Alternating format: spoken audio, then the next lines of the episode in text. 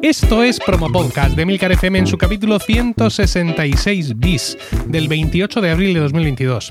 Yo soy Emilcar y este es un podcast sobre micrófonos, técnicas de grabación, publicación, edición, medición de audiencias, entrevistas a podcasters. En definitiva, un podcast donde vamos a hablar de podcasting. Porque no hay nada que le guste más a un podcaster que hablar de podcasting. Hoy, 28 de abril de 2022, sale a la venta mi nuevo libro titulado Podcasting. Así lo hago yo y así lo puedes hacer tú. Editado por Anaya, dentro de su colección Social Media.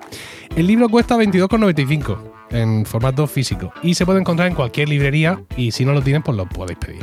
También lo podéis comprar por supuesto en Amazon, el Corte Inglés, Casa del Libro, FNAC y establecimientos de ese calibre. Aparte en formato físico y por 11 euros y pico o 12, no sé, también está en formato digital. Para Kindle, por supuesto, pero también para Apple Books. Y también para Kobo, que es el lector de libros de la FNAC. Casa del Libro lo vende en un formato medio raro que se llama Tagus para sus propios lectores de libros electrónicos que no he visto en mi vida. Pero al parecer es un formato compatible con Adobe Digital Editions, por lo que ese mismo formato te vale para cualquier lector compatible con esa tecnología. El capítulo de hoy es el 166 bis porque es como un apéndice del capítulo 166, publicado el 31 de marzo. Hoy he querido rodearme de buenos amigos, buenos podcasters, para celebrar este día. Así que tengo conmigo a Pedro Sánchez. Muy buenas. Buenas, ¿qué tal? Muy bien. No te voy a presentar porque no hace falta. Igual No. que a Carmela García. Muy buenas. Hola. Y muchísima menos presentación todavía, si eso es posible, necesita Javier Soler Bernal. Muy buenas. Muy buenas tardes a todos. Bien, pues eh, mm, podréis pensar, y ahora es cuando todos se ponen a decir lo chulo que es el libro, aunque no hayan leído, y lo maravilloso que es Emilio, y lo buen escritor que es, y eh, usted, benedicit usted, ¿no? ¿No sería el momento este ahora, Pedro? Sería, podría ser el momento, pero yo quería, entre paréntesis, recordarle a la audiencia que si no se puede permitir el libro en formato físico, hay una cosa muy bonita en las eh, bibliotecas municipales que se llama Desiderata. Entonces tú vas y dices, hola, buenas, me Perdona, gustaría que me ¿se llama pidieran cómo? Desiderata. Tú que sabes ¿Puedes decirlo, latín. ¿Puedes decirlo más despacio? Desiderata. Ah, eso me había parecido porque de primeras se ha entendido deshidrata. No, O sea, no. extrae el agua. Javier Soler asiente con la cabeza. Y Carmela ríe. Desiderata un deseo. Sí, sí, sí, sí. ¿Y entonces Vas qué a, ocurre? vas a donde tu bibliotecaria de confianza o bibliotecario, que algunos hay Sí. en el podcasting también, y le dices, hola, buenas, me gustaría, si es posible, que me trajerais podcasting, así lo hago yo y así lo haces, lo puedes hacer tú. Hmm. Puede llevar el ISBN, pero no hace falta pues decir, eh, autor Emilio Cano, tal y cual, y te dicen, bueno, pues no se preocupe usted, que en cuanto lo tengamos le avisamos. Mira, ¿Vale? no es una gozada porque además cuando haces la desiderata y traen el libro, eres el primer lector del libro. Con lo cual, a la gente que tiene cosita de coger libros ya usados, ya, Bueno, pues sin mira. más, era mi aclaración. Muy bien, muchas gracias. Para Eh, que si- queden también libros de podcasting en las bibliotecas municipales. Si sois de Blanca, mi pueblo, esto no va a hacer falta. Porque mi padre va a comprar un ejemplar el mismo jueves y lo va a llevar a la biblioteca del pueblo. Así que Oh. ahí, ahí os vais a ahorrar el, eh, el, desiderata. Bueno, pues eh, no. eh, estos delirios colectivos alrededor de una vedette no es algo que, esté interesado en ofrecer en Promo Podcast y, no es lo que yo quería hacer. Evidentemente, bueno, además Carmela y Javier no han, no han leído el libro, aunque ah, conviven conmigo en, el, en Emilcar FM, que es un efecto muy parecido. Es como tener el libro machacándote la cabeza 24-7. Pedro sí, Pedro además leyó las pruebas, ya lo podemos decir. Hizo de, de lector inicial y sí le he enviado un, un ejemplar, que no es que a vosotros no os quiera, Carmela y Javier, pero es que al final me voy a gastar en libros más de lo que me pagan por hacerlo. Y no veo que no al tenía final que no- haberlo enseñado. no es negocio, sí, claro que sí, no pasa nada. Yo no, no oculto nuestro amor, Pedro. No se lo oculto a mi mujer, no se lo voy a ocultar a los demás. Bueno, entonces yo realmente hoy no vengo a que hablemos de mi libro, ¿no? Insisto que me parece presuntuoso. Y aparte, pues sí, va a haber seguramente durante estos días, en algún momento, compañeros podcasters que me van a invitar y vamos a hablar de mi libro. Yo quería hablar eh, con vosotros porque tenéis tres experiencias de podcasting mm, eh, eh, similares, aunque distintas, que vamos a intentar hacer el, el ejercicio de lo que va a ocurrir en estos días. En estos días va a haber gente que va a comprar el libro y que se va a enfrentar por primera vez a toda la movida esta de hacer un podcast. Va a haber gente que lo va a comprar, que ya son podcaster y que, bueno, pues me, les gusta el trabajo que hago, quieren apoyarme, etcétera. Lo mismo ni siquiera se lo leen o, lo, lo un poco por encima. Pero va a haber gente que lo va a comprar con la intención de hacer un podcast como lo hago yo. Y que se va a enfrentar a toda esta historia por primera vez en sus vidas. Entonces ahí me gustaría que uno por uno, y luego debatimos, os retrotrayerais aquel momento. ¿Vale? Javier, que es el que más ríe ahora mismo, en estos momentos, eh, nosotros, claro, nos estamos viendo por webcam, quiero que, que, intentéis recordar cómo fue Javier, ese momento en el que tú dices por primera vez, esto también lo puedo hacer yo. ¿no? Cómo, mm, si, si consigues acordarte de qué fuentes bebes, ¿no? Eh, cómo son esos primeros pasos, cómo son esas primeras caídas, por así decirlo. ¿Cómo, cómo, cómo fue aquel momento para Javier Soler? Bueno, ha sido una muy buena encerrona, ¿eh? Tengo que decírtelo, muy buena. Porque muy bien traído, de verdad. Me ha parecido muy, muy buena premisa. Pues yo lo tengo muy claro, lo recuerdo muy bien, ¿eh? Porque yo, para quien no me conozca o me tenga ubicado, yo mi primer proyecto de podcasting fue una serie limitada que luego, gracias a, a, ti, Emilio, supe que no era algo especialmente común o que existiera demasiado. No tenía ni idea de que eso era así pero porque creo que me no autolimité, pero sabía que, no podía ofrecer una continuidad y lo hice sobre un viaje, sobre un viaje que se que hice en Navidad al estado de ahora mi esposa en Indiana, en Estados Unidos, y se llamó así Navidad en Indiana. Pero esto no es cierto, Javier Soler. Navidad en Indiana no es tu primer podcast. Sí. ¿Sí? Sí, sí, ¿No sí, hiciste sí, tú un podcast sobre software de iPad no, eso fue el siguiente proyecto después de ah, haber hecho Navidad en Indiana. Oh, fue después. Pero entonces, entonces yo no, tu, el, tu timeline como creador no, no lo tengo. Tengo que editar tu página de la Wikipedia inmediatamente. yo pensaba, pensaba que había sido primero la movida del, del, del, iPad y que luego había venido Navidad en Indiana. No, no, no, no. Fue primero Navidad en Indiana. Y es curioso porque tuve la suerte de hacer Navidad en Indiana y disfrutarlo mucho y hacerlo y publicarlo, recibir feedback, bla, bla, bla, terminarlo y luego empezar un proyecto que fue un absoluto fracaso, desde todos los puntos de vista. Entonces, tuve la suerte, y digo la suerte porque creo que fue un aprendizaje maravilloso luego el siguiente proyecto. Entonces, mi primer proyecto fue ese. ¿Y cómo, cómo pensé yo que podía hacer el podcasting? Pues por dos cosas, principalmente. La primera era porque tenía equipo para poder hacerlo. Yo trabajo en un colegio y me encargo de la parte tecnológica y tenemos la suerte de tener pues buen equipamiento en cuanto a micrófonos, mesas de mezclas y toda esa parafernalia, ¿no? Y dije, voy a intentarlo, voy a, voy a ver si soy capaz, porque una de las premisas, que además me acuerdo que me entrevistaste en su día con ello, fue que yo quería hacer un podcast con lo mínimo indispensable, con lo mínimo, mínimo, mínimo. Y ahí entra la segunda parte. La segunda parte era, pues, ¿por qué creo que puedo hacer un podcast? Porque los podcasts que escucho creo que me dan para poder hacerlos, para poder imitar no su estilo, pero sí su forma de producirlos. Y evidentemente en aquel momento era este señor de Murcia, que quizá os suene, que caminaba por las calles de Murcia yendo a trabajar y que era capaz de grabar y automatizar todo lo que podía en ese momento, que era ya mucho, sinceramente, por lo que contaba, eh, esa producción de podcast a través de una aplicación en el móvil, luego lo tenía todo preparado con sus notas y pum, llegaba prácticamente al trabajo, lo subía y ya está. Este podcast se llama Milcar Daily, que sigue en activo, y fue un poco este podcast el, el poder, el que me animó a decir, yo creo que soy capaz. Este podcast y que me gustaba mucho, que desapareció, desapareció mucho antes de que yo me planteara hacer un podcast, pero que es un podcast que me ha gustado tanto que de vez en cuando sigo escuchando capítulos suyos. Y es La aldea irreductible de Javier Peláez. Era un podcast que me gustaba muchísimo por cómo contaba las cosas.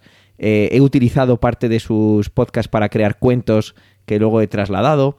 Entonces, esa, esa manera de contar las historias no la he vuelto a, encontrar o me ha vuelto a enganchar tanto con muchos podcasts que escucho de historia, pero no de esa manera. Entonces, esas fueron las ideas que yo quería trasladar. Y para mí, la Navidad en Indiana era una especie de diario, pero que tuviera un poquito de factor cuento y factor eh, histórico desde el punto de vista de contar. Yo contaba en ese podcast que lo podía recuperar, se llama así, Navidad en Indiana, pues contaba por qué la bandera del estado de Indiana es así, cómo es, cómo es el himno de Indiana, por qué se llama The Crossroad of America eh, y ese tipo de cosas, junto con mi manera de descubrir cómo vivía la familia de mi mujer la Navidad. Entonces esa fue, esas dos grandes partes fueron las que me animaron a crear el proyecto. Mira, si no habéis escuchado Navidad en Indiana, ahora mismo yo tengo sentimientos encontrados. Porque yo os recomendaría, por un lado, que lo escuchéis inmediatamente. Pero lo siguiente que se me ocurre es deciros que no, que no lo hagáis, sino que esperéis a escucharlo en Navidad. Yo lo escuché en Navidad, mm, desgraciadamente no al tiempo que lo publicaba, yo, yo lo terminé de escuchar como la segunda o tercera semana de enero me parece. El podcast ya, evidentemente, ya, ya había terminado. Pero más o menos lo seguí en, tiempo real. Y eh, bueno, yo sé, Javier es un tío muy, muy humilde y esto le va a sonrojar, pero es un podcast jodidamente bueno. O sea, es espectacular. No esta Navidad, pero otra Navidad lo he vuelto a escuchar. Lo que pasa no te he dicho nada porque enseguida te pones rojo y me dices que si no sé qué, que no sé cuánta. Prefiero decírtelo ahora delante de mil personas. Entonces, es un podcast espectacularmente bueno. O sea, las experiencias que cuenta ah, mm, no es solo Navidad y pavo y turkey y cantar en la iglesia. O sea, son muchas más cosas. La primera vez que se montó en un Tesla. ¿no? Sentir cómo con el acelerón los riñones se le cambian de lado y se va al izquierdo al derecho y el derecho al izquierdo. O sea, es un podcast absolutamente eh, delicioso que, insisto, dudo en si pediros que lo escuchéis ya o que lo escuchéis en Navidad porque mm, ese, ese regomello ¿no? de, estar escuchando sus experiencias en un momento que culturalmente para nosotros es similar es también muy, muy interesante.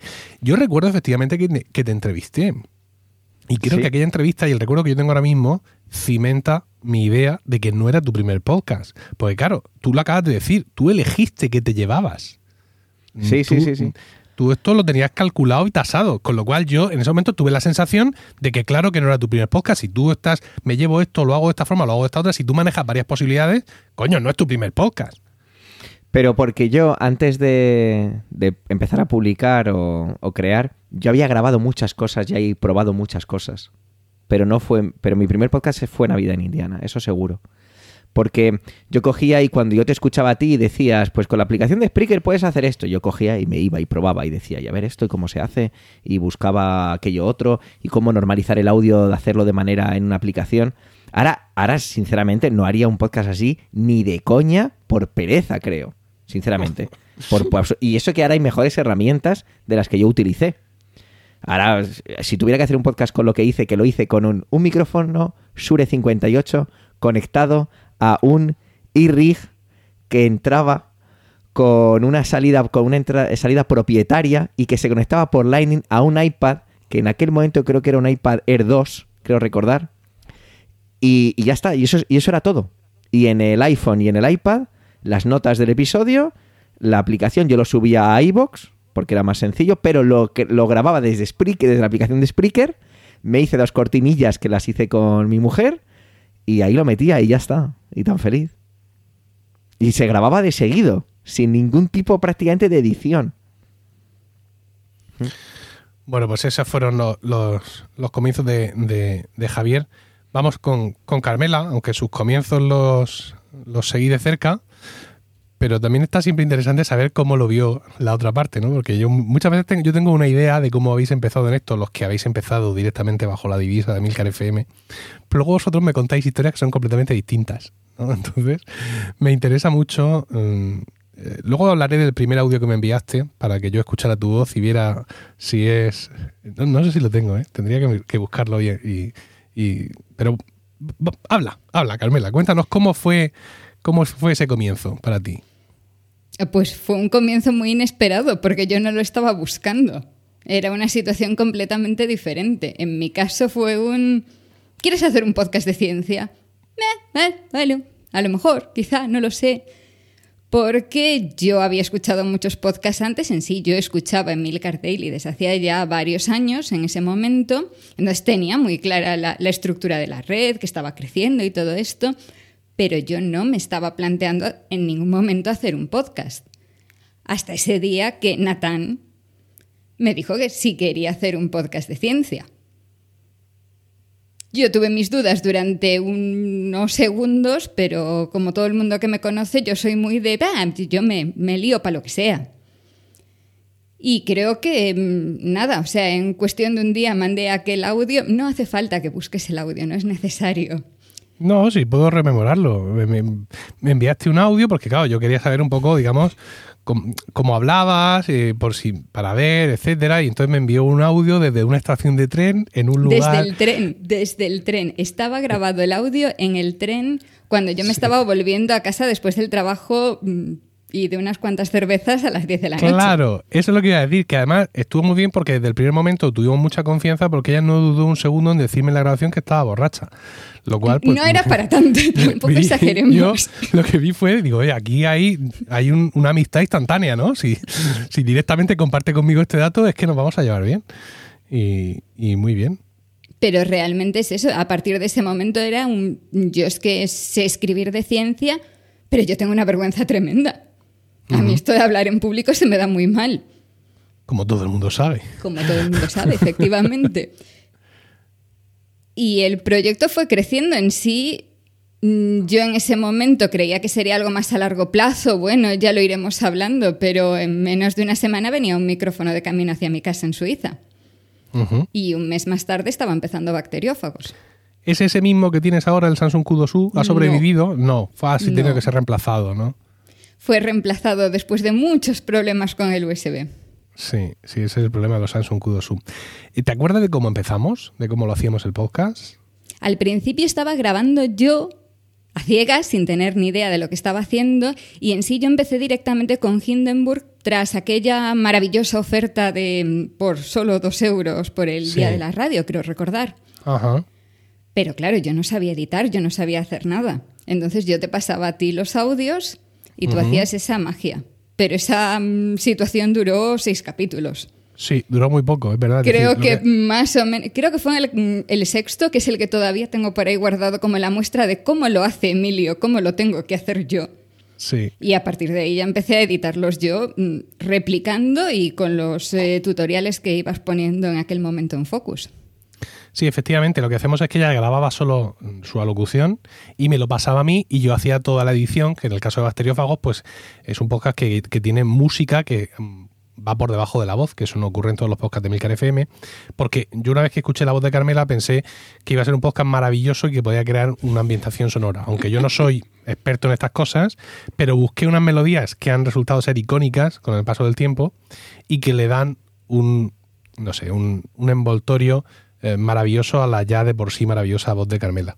Y como ella bien dice, mm, seis o siete capítulos después dijo, a para acá, que si tengo un doctorado, creo que puedo aprender a cómo se hace esta vaina.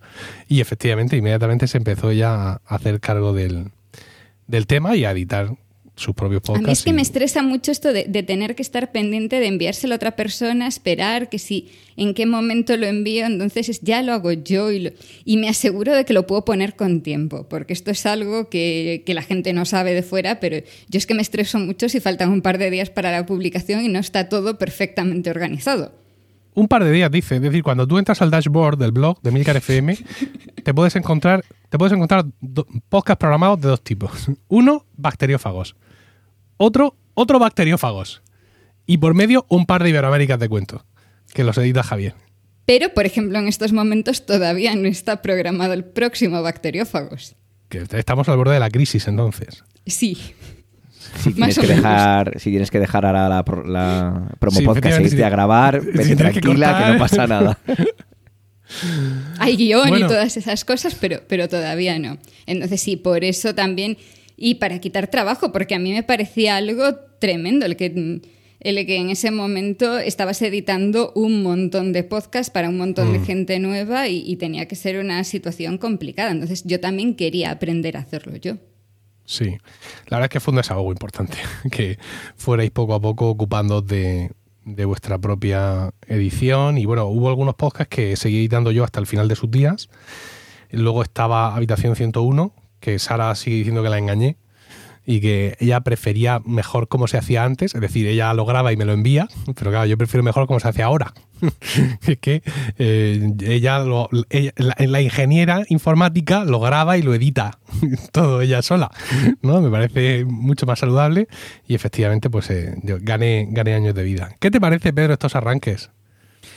Bueno, esperables. Yo debo decir que viví medio de cerca algunos de los arranques, aunque es verdad que los proyectos tú siempre los has llevado muy de una manera muy personal y, bueno, y además es que mejor porque yo tengo, en fin, la tengo la boca muy fácil, se me escapan cosas que luego no deberían de haberse me escapado, esto ya ha ocurrido. Eh, pero yo recuerdo aquellos tiempos en los que se te estaba haciendo tan grande o sea, estaba pasando lo, de tu suegra, que no se estaba quedando en su sitio, que la red se estaba hinchando. Hmm. Y en aquella época que yo creo que ya compartía mm, carrera con el bueno de José Luis Hurtado, nosotros decíamos, Emilio, ¿cómo puede?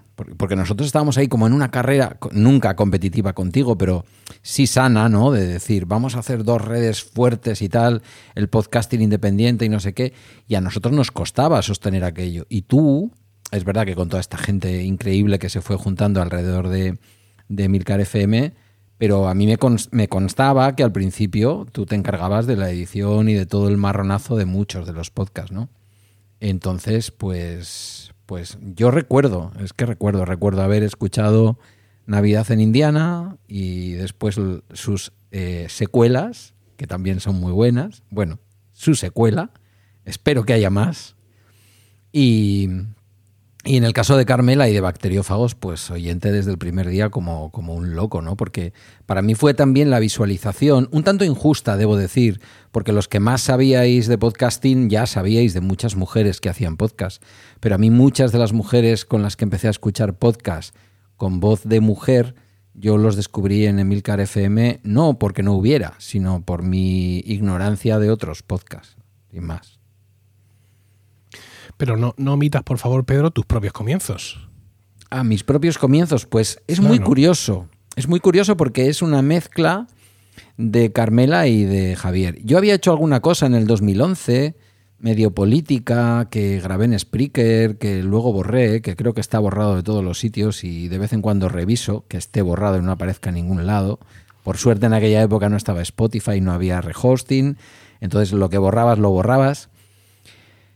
Pero lo más parecido a un podcast que yo hice, que no sé si alguna vez lo hemos hablado tú y yo, eh, podríamos decir que mi, primera película de cine fue también en una estación de, de tren y fue en una estación de tren de Suiza, con lo cual hay una mezcla de cosas. Yo estaba contando un viaje a Suiza y recuerdo que el primer episodio ocurría en una estación de tren. Y voy a decir una cosa vergonzosa para un señor de 54 años. Estamos hablando del año 2000, 2012, diría yo. Eh, yo estaba esperando a que me vinieran a recoger en coche.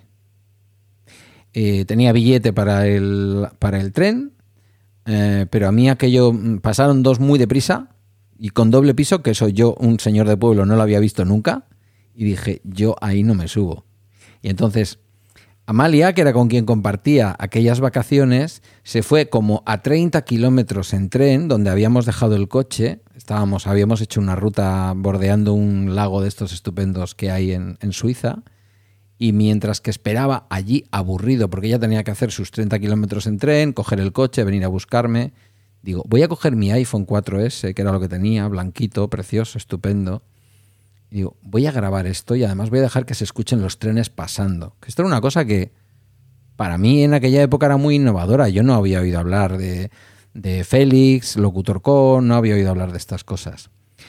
Luego ya me puse más en serio y en esa época debo decir, aunque no queramos hablar hoy de tu libro, que para mí fue definitivo. Yo no tenía ni por un lado ni tu ayuda para empezar, ni, ni todo el, eh, el conocimiento que traía Javier cuando, cuando empezó a hacer su podcast, ¿no? Entonces, para mí fue definitivo el, el, primero, de los, el primero de los libros, ¿no? El, podcasting así lo hago yo.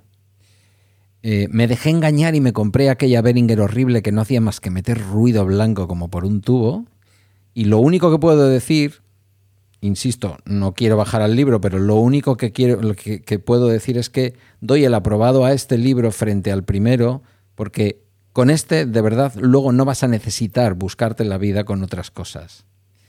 Eh, pero recuerdo perfectamente que usé aquel libro y que con aquel libro me decidí, al principio no encontraba mm, sobre qué hablar, que esto es una cosa que yo creo que, y lo mencionas en el libro, creo que es una cosa que nos ha podido pasar a todos, a mí desde luego me pasó, hasta que un día, como mucha gente ya sabe, pues se cruzó Guillermo, que hace Saita, no sé qué, no sé cuál, apareció en el podcast, hizo mucha gracia, después de tres o cuatro episodios aburridísimos, no sé si estaba hablando de Obama o alguna mierda de estas que a mí a veces me ocurren, y todo derivó en una charla con Guillermo que terminó siendo, aunque he, dejado siempre, por, porque la gente lo pueda escuchar, he dejado siempre los primeros episodios que son un verdadero delirio y absolutamente abominables, dentro del feed de Guille, de y yo, que hoy se tendría que llamar Guille y yo, porque los niños hacen mayores y deciden cómo se llaman, ¿sabes?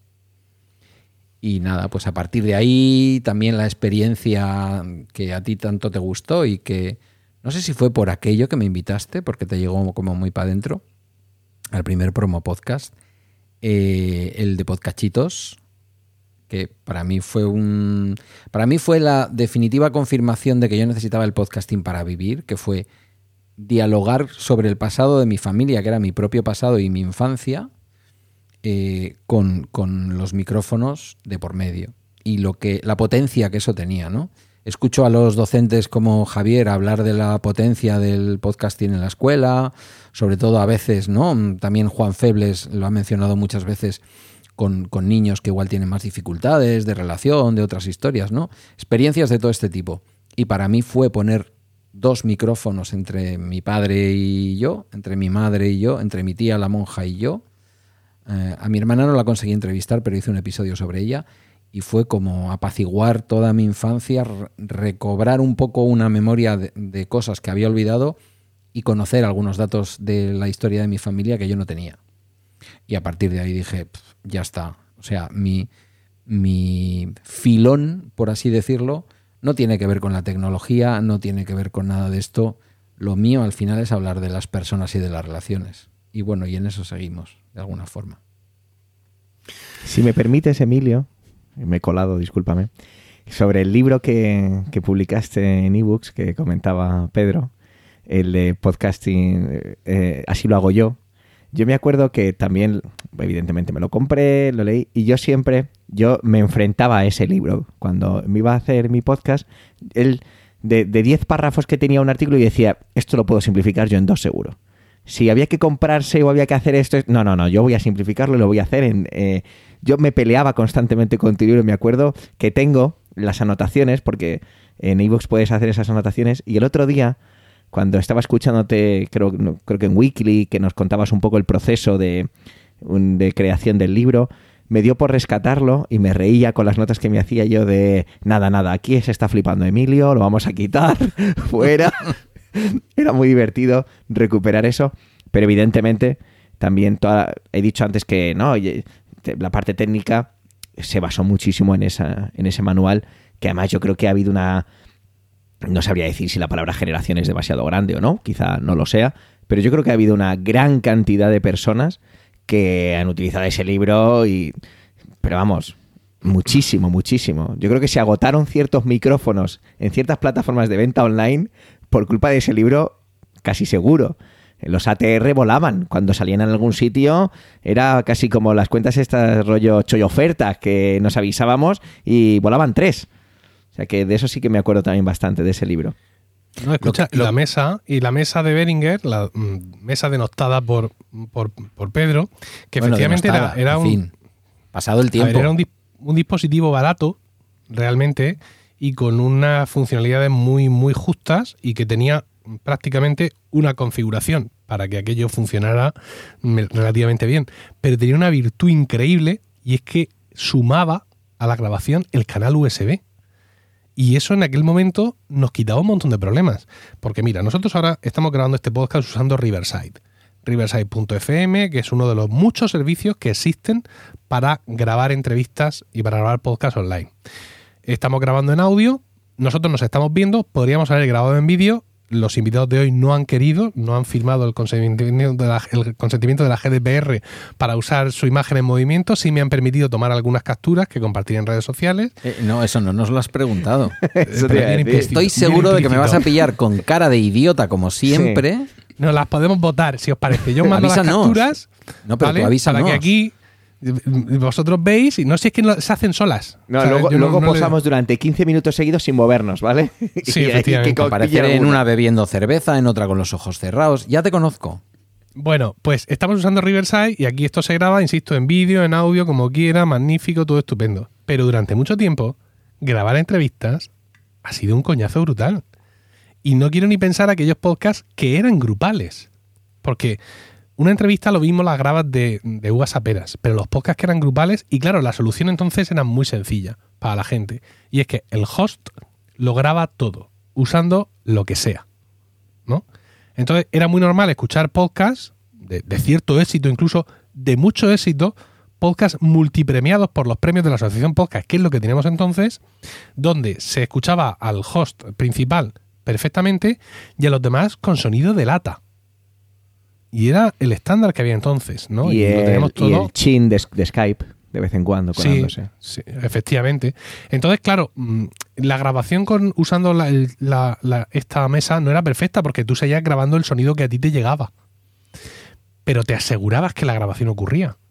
Porque al final era una grabación que tú podías hacer en tu propio, en tu propio equipo. No tenías que depender de nada raro por ahí y esto solucionaba un huevo de problemas. Luego sí, metía ruido blanco como si no hubiera un mañana. Y había que hacer varias combinaciones y varios chismes para intentar ajustar aquello o tener tú un setting como yo, yo en el libro explicaba, era espectacular, ¿eh? Usando eh, Amadeus, Amadeus. el lo- filtro Claro. antirruido, a qué nivel hay que ponerlo para que elimine el ruido. Y recuerdo gente escribiéndome, agradeciéndome que les hubiera dicho que a menos 39 decibelios, creo que era un disparate así, se eliminaba por completo el ruido blanco. Claro, ya dependía de la agresividad del filtro de ruido. Si aparte del ruido blanco se te llevaba a media voz, ¿no? Pero en este caso, el filtro de Amadeus Pro era, era, era, era, era amigable en este sentido. Yo me he quejado Y- del y- libro, pero algunos seguíamos las indicaciones al pie de la letra. Quiero decir, por ahí tengo todavía Amadeus Pro y de, Mm. de Mac a Mac sigo instalándomelo. No sé para qué, pero yo me lo instalo. Mm.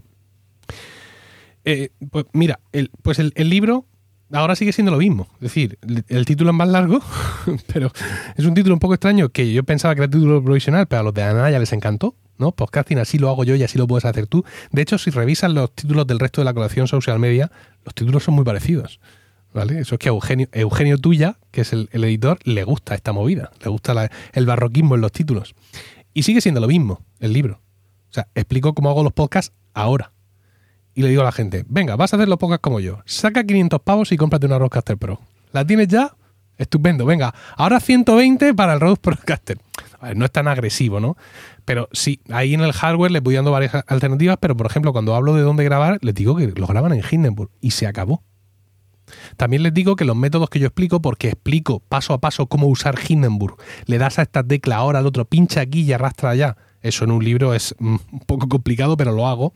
Y luego les digo, mm, este procedimiento es análogo en otras aplicaciones, porque vosotros lo sabéis, pues al final todas son más o menos parecidas. Es decir, yo ahora no puedo pensar en abrir Audition para montar un podcast, pero al cabo de un rato, pues seguramente lo conseguiría hacer, ¿no? Eh, evidentemente. Pero, pero sigo pensando que es, el, que es el mejor sistema. Porque, como ya se ha demostrado, la creatividad y los propios caminos se abren eh, mm, su propio paso.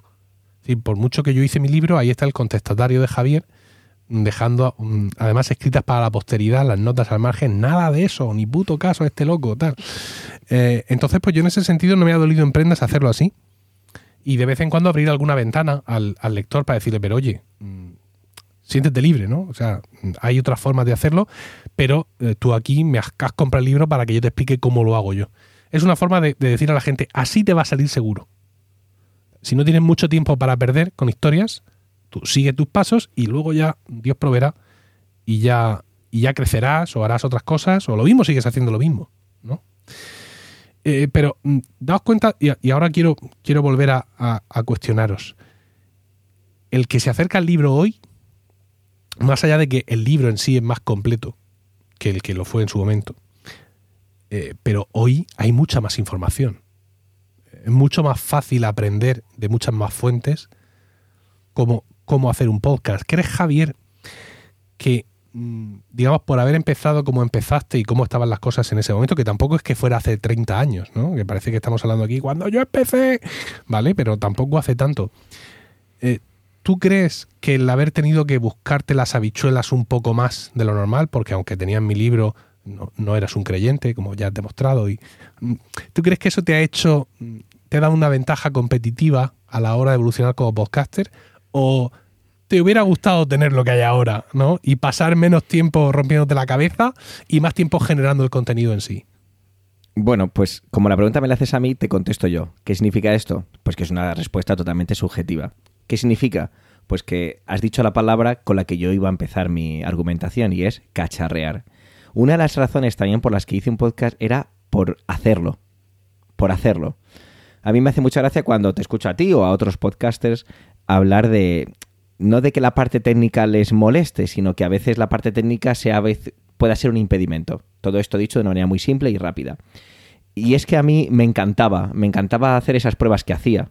Entonces yo, una de las cosas que hice el podcast era para hacerlo, para hacer la parte técnica, para escuchar la voz, para ver cómo puedo modificar esto, cómo hacer una cortinilla, la música. Esto no puede ser porque no es libre de derechos y me lo van a tirar aquí. Entonces, en parte, creo que un libro así, si yo no fuera, no hubiera hecho nada de lo que he hecho y me encontrara este libro, es difícil eh, hacer una respuesta 100% real porque estamos condicionados con, con la realidad pero haciendo una especie de ejercicio de, de traslación, creo que, llegaría al mismo sitio. Es decir, también es cierto que el podcasting ha evolucionado mucho, muy rápidamente en algunas partes, y lo que creo es que, sí, que me, me, gustaría o que lo disfrutaría o que lo disfrutaré cuando lo lea, pero no necesariamente tiene por qué ser mejor o peor, o más fácil o menos fácil creo que eso va también en lo que le apetezca hacer a alguien. Como tú has dicho, y como lo hacías en ese momento, el libro estaba diseñado para... Así funciona. De esta manera va a funcionar. Por eso yo digo que yo me peleaba con el libro. Porque yo buscaba no errores, pero sí tu información, eh, como tú la habías probado, yo ponerla a prueba y modificarla para mis propios intereses. Como era, tú en ningún momento hablabas de grabar con los dispositivos con los que yo grababa, por ejemplo, y yo lo hacía. Entonces, es un poco el. Es un manual, pero ya va a ir en cada uno, y en mi caso sería ponerlo a prueba y el romperlo e intentar buscar, no las fisuras, pero sí el otros caminos que yo, para mí, sean más simples. Yo me acuerdo la parte, por ejemplo, del feed, que yo ahí no me metí nada. Yo dije, no, no, el feed yo solo doy a. Yo no utilicé nunca un servicio de pago de feed en aquel momento se lo di a Google, creo recordar, con el servicio aquel que tenía, con una URL súper rara que para meterte, creo que la interfaz sigue siendo la misma. Y, ahí y ahí, por ejemplo, había batallas en las que yo sabía que no me apetecía enfrentarme. Pero lo que era puramente técnico, sí me apetecía. ¿Qué va a encontrar entonces una persona con esto? Pues que si tiene un, un gusano dentro del estómago que le está llamando y diciendo quiere hacer algo, pues lo va a tener muy sencillo. Porque es verdad, ahora hay tantas posibilidades, tantas diferentes plataformas, tantas formas de poder hacerlo, pero quizá esta es una de las maneras más correctas de poder hacerlo. Al decir gusano dentro del estómago, estoy seguro que Carmela rápidamente eh, ha, recopilado en su, cabeza un montón de información que querría compartir con nosotros, pero no lo hagas, por favor. Eh, y, simplemente dime tu opinión ante esto. Es decir, eh, el camino, ¿no? Recorrer el camino, la aventura de todo eso, o más el contenido? Si es que acaso puedes decidirte por una cosa u otra. ¿Tú qué, tipo de podcaster eres? Por así Como estos test de Facebook, ¿no? ¿Qué princesa Disney eres? Que para las niñas, ¿no? ¿Qué superhéroe de Marvel eres? Para los niños, evidentemente, ya sabéis que en Facebook todas estas cosas están muy separadas. Y aquí en Promo Podcast sería eso. ¿Qué podcaster eres si es que te puedes clasificar? ¿El que le gusta el, camino en sí o el lo que único que quiere es explicarnos los distintos colores de vómito y llegar lo antes eh, posible a, a hacernos llegar a ese conocimiento? Esto no es así, no es del todo así. Está, estás tergiversando el contenido habitual de bacteriófagos en esto. A ver, yo habría experimentado más si la gente no me matase en el momento de experimentar. Porque yo cada vez que he intentado o sugerido que voy, por ejemplo, a cambiar la música de bacteriófagos, tengo una horda de personas protestando como está haciendo Pedro ahora. Lo he pensado muchas veces, ¿eh? He pensado, digo, voy a meterme Es un rato no. A Epidemic Sound y voy a buscar melodías similares para. Pero luego he pensado, no, no lo voy a hacer. Porque si esto para mí, yo te escucho mm, cada 15 días y para mí las músicas son icónicas, no quiero ni pensar lo que es la Guardia Pretoriana, ¿no? El core de tus oyentes, los que están en el grupo de Telegram y suscritos a la newsletter y toda la movida. O sea, a esta gente le- lo- te, te los cargas si cambian la Claro, melodía. sí, sí. O sea, yo lo he, lo he sugerido varias veces y, y no es una opción. Entonces yo mantengo ese formato, lo que no quiere decir que a mí no, no me atraiga esa idea de probar otras cosas. Aunque también es cierto que yo sí he visto cómo funcionan otros programas, sí me he enfrentado a otras cosas en algún momento y al final es no, no. Yo lo estoy haciendo de la forma correcta, así es como se hace y en ese aspecto soy muy creyente y aquí Pedro puede decir que yo insisto mucho en que como se hacen las cosas en Emilcar FM es como se tienen que hacer y esto lo discutimos mm, una vez al mes mínimo y luego, bueno, luego tiene él sus formas distintas de hacer algunas cosas. Y en Sí. eso discutimos porque yo creo que al final es eso, o sea, sí ha cambiado mucho, claro, o sea, algunas de las cosas que estáis comentando a mí me suenan a el pasado muy lejano, porque en el momento en el que yo entré al podcasting, las cosas ya se estaban haciendo de otra forma. Entonces, parte de eso me suena al- a algo que pasaba hace muchísimo y que jamás me ha afectado. Cuando ese muchísimo era dos años antes de que yo empezase a grabar, pero bueno. Pero claro, incluso en estos años ya se nota una diferencia tremenda. Ahora cualquiera abre una aplicación en el móvil y puede mm, subir su podcast a cualquier parte, pero el resultado final es diferente, claro. Y ahí es donde juega Eh. un papel importante la- lo que haces detrás. Mm. Eh, hemos escuchado cómo Javier, digamos, decidió no entrar con el feed y directamente, pues, publicar el podcast en una plataforma y que la plataforma le diera el feed y Dios proveerá. Pero Pedro no pudo permitirse ese lujo. Luego también no quiso, ¿no? Pero claro, Pedro no solo hacía sus podcasts, sino que era el director de una red de podcasts. Con lo cual, eh, tú sí que no tenías más remedio, Pedro, que, meterte en el barro hasta la cintura, ¿no? Y controlar hasta la última esquina de toda esta movida que llamamos podcasting. Eh, no sé si controlarlo todo. Eh, sí controlar el proceso. Lo de la red era ya más complicado. Yo te admiraba, siempre he admirado ese alemán que llevas dentro de ese cuerpo de murciano. Eh, sí, sí, dice Carmela que sí, claro, sí. Es que entre... O sea, Carmela, cada vez que grabamos cuarentena es... Bueno, ni te lo puedes imaginar. Y cada vez que como oyente de Bala Extra se da cuenta de que no he cambiado el audio porque he duplicado el post y estas cosas que tú me matarías, me matarías si estuviera dentro de la red, eh, pues yo las he hecho, lo reconozco porque hemos, soy... hemos desactivado la duplicación de post en el FM.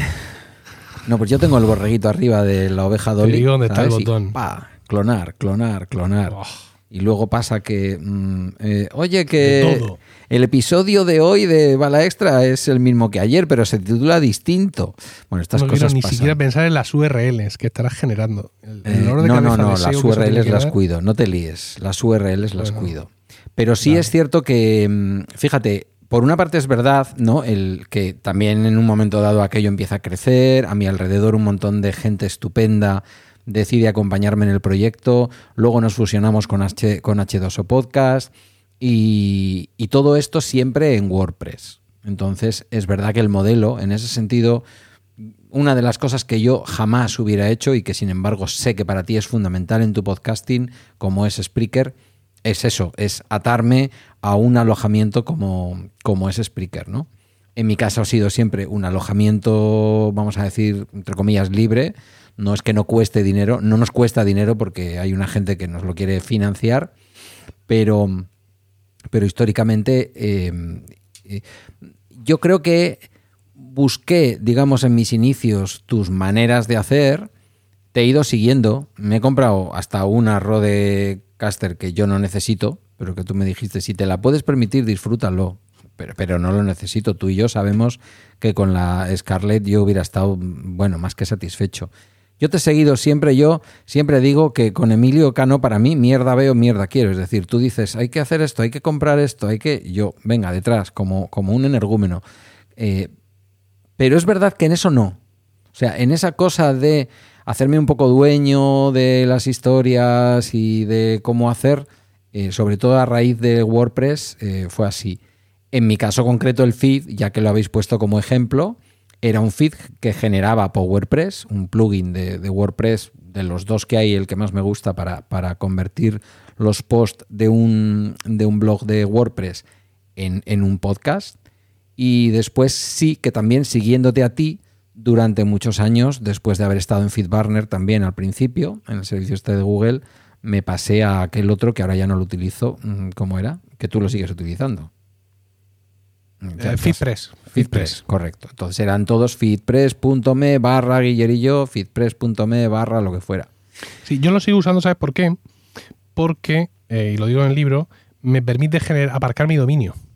Es decir, mis feeds ya no son feedpress.me barra no sé qué vaina, sino que son feeds.emilcar.fm barra no sé cuántos. Y eso es muy interesante. ¿Por qué?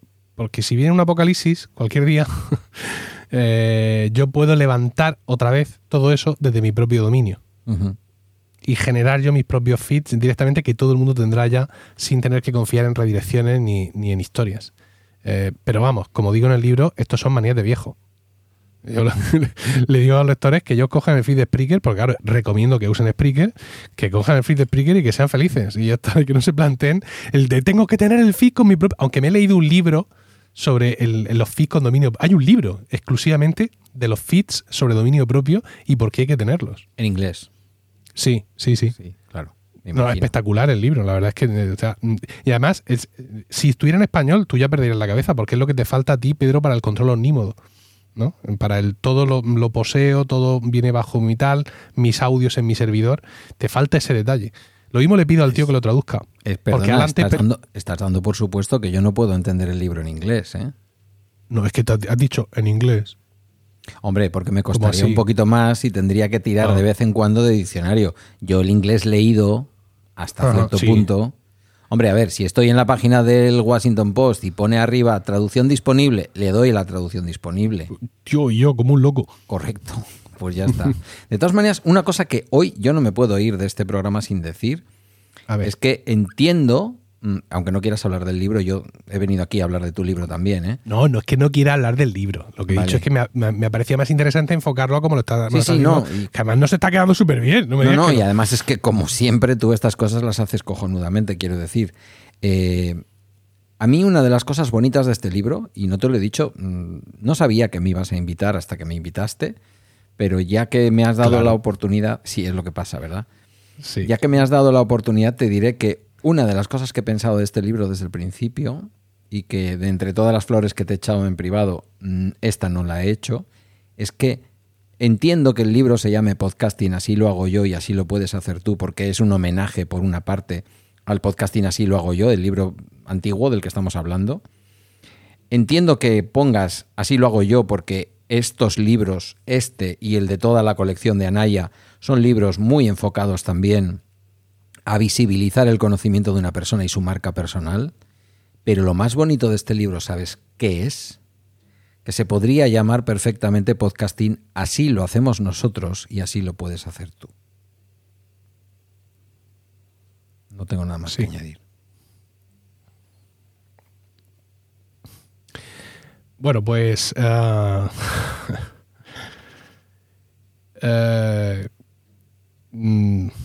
cabrón. Si es la puta verdad. Hostia, no sabía que te ibas a emocionar tanto, perdona, ¿eh? ¿Quieres cerveza?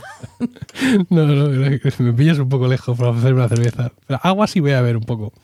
Bueno, o eso que bebes en Murcia quiero decir. Sí, no, esta es agua de osmosis inversa. No, no, digo la cerveza que bebéis en Murcia. Porque me dijeron, ¿que usted osmosis normal o inversa? Y dije, no, no, yo la quiero inversa. Que es mucho mejor que la otra. ¿Dónde va usted para? Hombre, Estoy dispuesto a pagar lo que haga falta. Diversidad con la osmosis del agua. Porque es que aquí no tenemos el agua que hay en Madrid. Que al parecer es bastante. Al parecer es bastante buena. Muy Alguna vez se ha comentado esto, así como un poco por encima. Pero tienen algo llamado canal de no sé qué y dicen se rumorea que el agua allí es muy buena, que lo han comentado los madrileños, alguna vez lo han dejado caer. Hay un podcast so- solo sobre ello. Solo sobre el agua. Sí. Y es Pero el no agua, capítulo, el agua te de a- Madrid. No, no, es una ¿Te refieres serie. a un programa? Es a un una serie, que se llama- semanal, semanal. cada con cada semana, una hora. Claro, claro, claro. Hablando Uy, Una hora los cortos. ¿Me estás hablando en serio? No, hombre, no. ¿Cómo te cantas Ah. en serio? Es que si me estás Pero hablando en se serio. podría perfectamente. ¿eh? Saco la chequera, salgo a ficharlo con, inmediatamente. con su propia, O sea, con su propia serie limitada, que es un- una especie de spin-off que se llama El agua del Real Madrid. me Carmela, hagamos, hagamos el podcast. El canal de Isabel II. El agua que has de beber. muy bien, muy bien, muy bien. Bueno, pues eh, yo pienso que ya está. ¿no? Os he preguntado por vuestras experiencias, que era lo que me, lo que me interesaba, y ver, pues eso, la generación eh, inmediatamente anterior, cómo lo, cómo lo hicisteis, cómo empezasteis, vuestros distintos puntos de vista, cada uno, uno más solo, el otro más acompañado, la otra más acompañada, el otro con más responsabilidades, para ponernos un poco, tanto vosotros como yo mismo, como nuestros oyentes, los oyentes de este capítulo de Promo Podcast, en ese papel que, que mucha gente puede estar, quizá también oyentes, porque siempre me da por pensar que ¿quién escucha Promo Podcast? Los podcasters, ¿no? ¿Por qué? Pues porque no hay nada que le guste más a un podcaster que hablar de podcasting y cuando no Te puede, voy a pues llevar la contraria ahí. Y la ver. audiencia. Porque yo escuchaba promo podcast antes también. de ser podcaster. Ya, ¿y qué sois ahora? Ya, bueno, pero en ese momento no, lo no hay era. más preguntas, señoría. Eh, entonces, pues efectivamente puede haber gente, puede haber gente que, al igual que vosotros en su momento, eh, esté pensando en dar ese paso, ¿no? Eh, yo siempre lo, cuando me preguntan a mí, yo escuchaba podcast y pensé esto lo puedo hacer yo. Y que eh, ahora estén pensando en ese momento y crean que, pese a la mirada de información que hay por todas partes y, y todo lo que hay, pues que el libro a lo mejor es una forma estática, reposada, que está ahí encima o está ahí dentro del iPad, de donde sea, que está ahí tranquilo, que no me no tengo que andar dándole la pausa, sino que soy yo el que lleva el ritmo para aprender a hacer esto. Y, si hay gente que está escuchando esto ahora mismo y, y se va a enfrentar ahora al libro o a mi libro o a cualquier otra forma de empezar a hacer podcast, que veáis que las sensaciones que tenéis y las que vais a tener ya las hemos tenido antes, que, que no estáis solos, que vais a empezar a recorrer un camino que veréis que está lleno de huellas y está con algún cadáver también tirado por ahí o enterrado, así saliendo unos dedos por fuera, que es un camino que ya hemos recorrido otros y otras y que sin lugar a dudas, si nosotros lo hemos hecho, eh, vosotros también lo podéis hacer. Eh, quiero decir, yo puedo creerme muy buen podcaster y ser muy buen podcaster y a lo mejor hasta tener unas dotes de comunicación únicas. Venga, ya que no tengo abuelas ya desgraciadamente, me lo voy a decir yo todo. Pero al final aquí hay muchas cosas que se aprenden y que se practican. Eh, y si nosotros lo hemos hecho, no sé si coincidís conmigo, pero creo que cualquiera lo puede, lo puede hacer. ¿Verdad? Totalmente. Mucha gente lo hace y lo hace muy bien. Si yo fui Pues- capaz de hacer ese podcast luchando con, con tu libro, con un iPad, una, una interfaz súper chunga de audio y grabándolo contra la pared, en el armario, en el vestidor de mi chica, allí en Pueblecito de Indiana, cualquiera puede hacer un podcast seguro porque, porque tiene la capacidad para poder hacerlo. Poca broma con el capítulo de Navidad de Indiana de la mañana de Navidad. Después de toda la fiesta del día anterior, con una voz mm, que ríete tú de Paco Culebras. O sea, que le salía al tío de los tobillos. En serio, os recomiendo muchísimo Navidad en Indiana. ¿no? Es un podcast que me- ya os digo que en alguna ocasión lo, lo he vuelto a, a reescuchar y, y es maravilloso. Javier, muchas gracias por venir a, a Promo Podcast. A ti, este a ti por, por invitarme a este capítulo y no solo por eso, sino por seguir consintiéndome colaborar en, y formar parte de tu red. Carmela, muchas gracias por estar aquí. Gracias y- a ti por invitarme. Y por bacteriófagos. Muchas gracias por bacteriófagos. Porque son de esas cosas, de esos proyectos que se han creado y que justifican la mera existencia de Milcar FM. Es decir, eh, solo por haber conseguido que algunos de vuestros podcasts lleguen a la gente, yo ya me doy por pagado. Bacteriófagos Podcast- no existiría bacteriófagos- sin ti, así que si no te hubieses puesto a ello. Sí, pero una cosa es que yo te lo pida que lo hagas y otra cosa es que luego tú lo hagas y lo hagas como lo has hecho. ¿Vale? Así que muchas gracias. Y Pedro, amigo, hermano, ¿Yo qué quieres que te diga? Si dice Carmela que bacteriófagos no hubiera existido sin ti, No exagero ni un milímetro, no me paso de frenada si digo que yo creo que no hubiera hecho podcast y desde luego jamás se me hubiera ocurrido crear una red de podcast en mi vida. En mi vida. No me aprietes que estamos terminando. bueno, y a vosotros y vosotras, muchísimas gracias por el tiempo que habéis dedicado a escuchar este capítulo. Esperamos vuestros comentarios en el canal de Discord de Promo Podcast, al cual podéis acceder a través de emilcar.fm barra Discord y también en Twitter, arroba promopodcast. Si compráis mi libro, me hará muchísima ilusión que lo leáis, por supuesto, y que me hagáis llegar por cualquier medio vuestra opinión y vuestro parecer al respecto. Como ya he dicho, mm, desde mi vanidad me gustaría que este libro fuera la herramienta que nos traerá la siguiente generación de podcasts y podcasters. Y querría conocer vuestra opinión acerca de si lo he conseguido o no. Un saludo y no olvidéis recomendar Promo Podcast, porque no hay nada que le guste más a un podcaster que hablar de podcasting.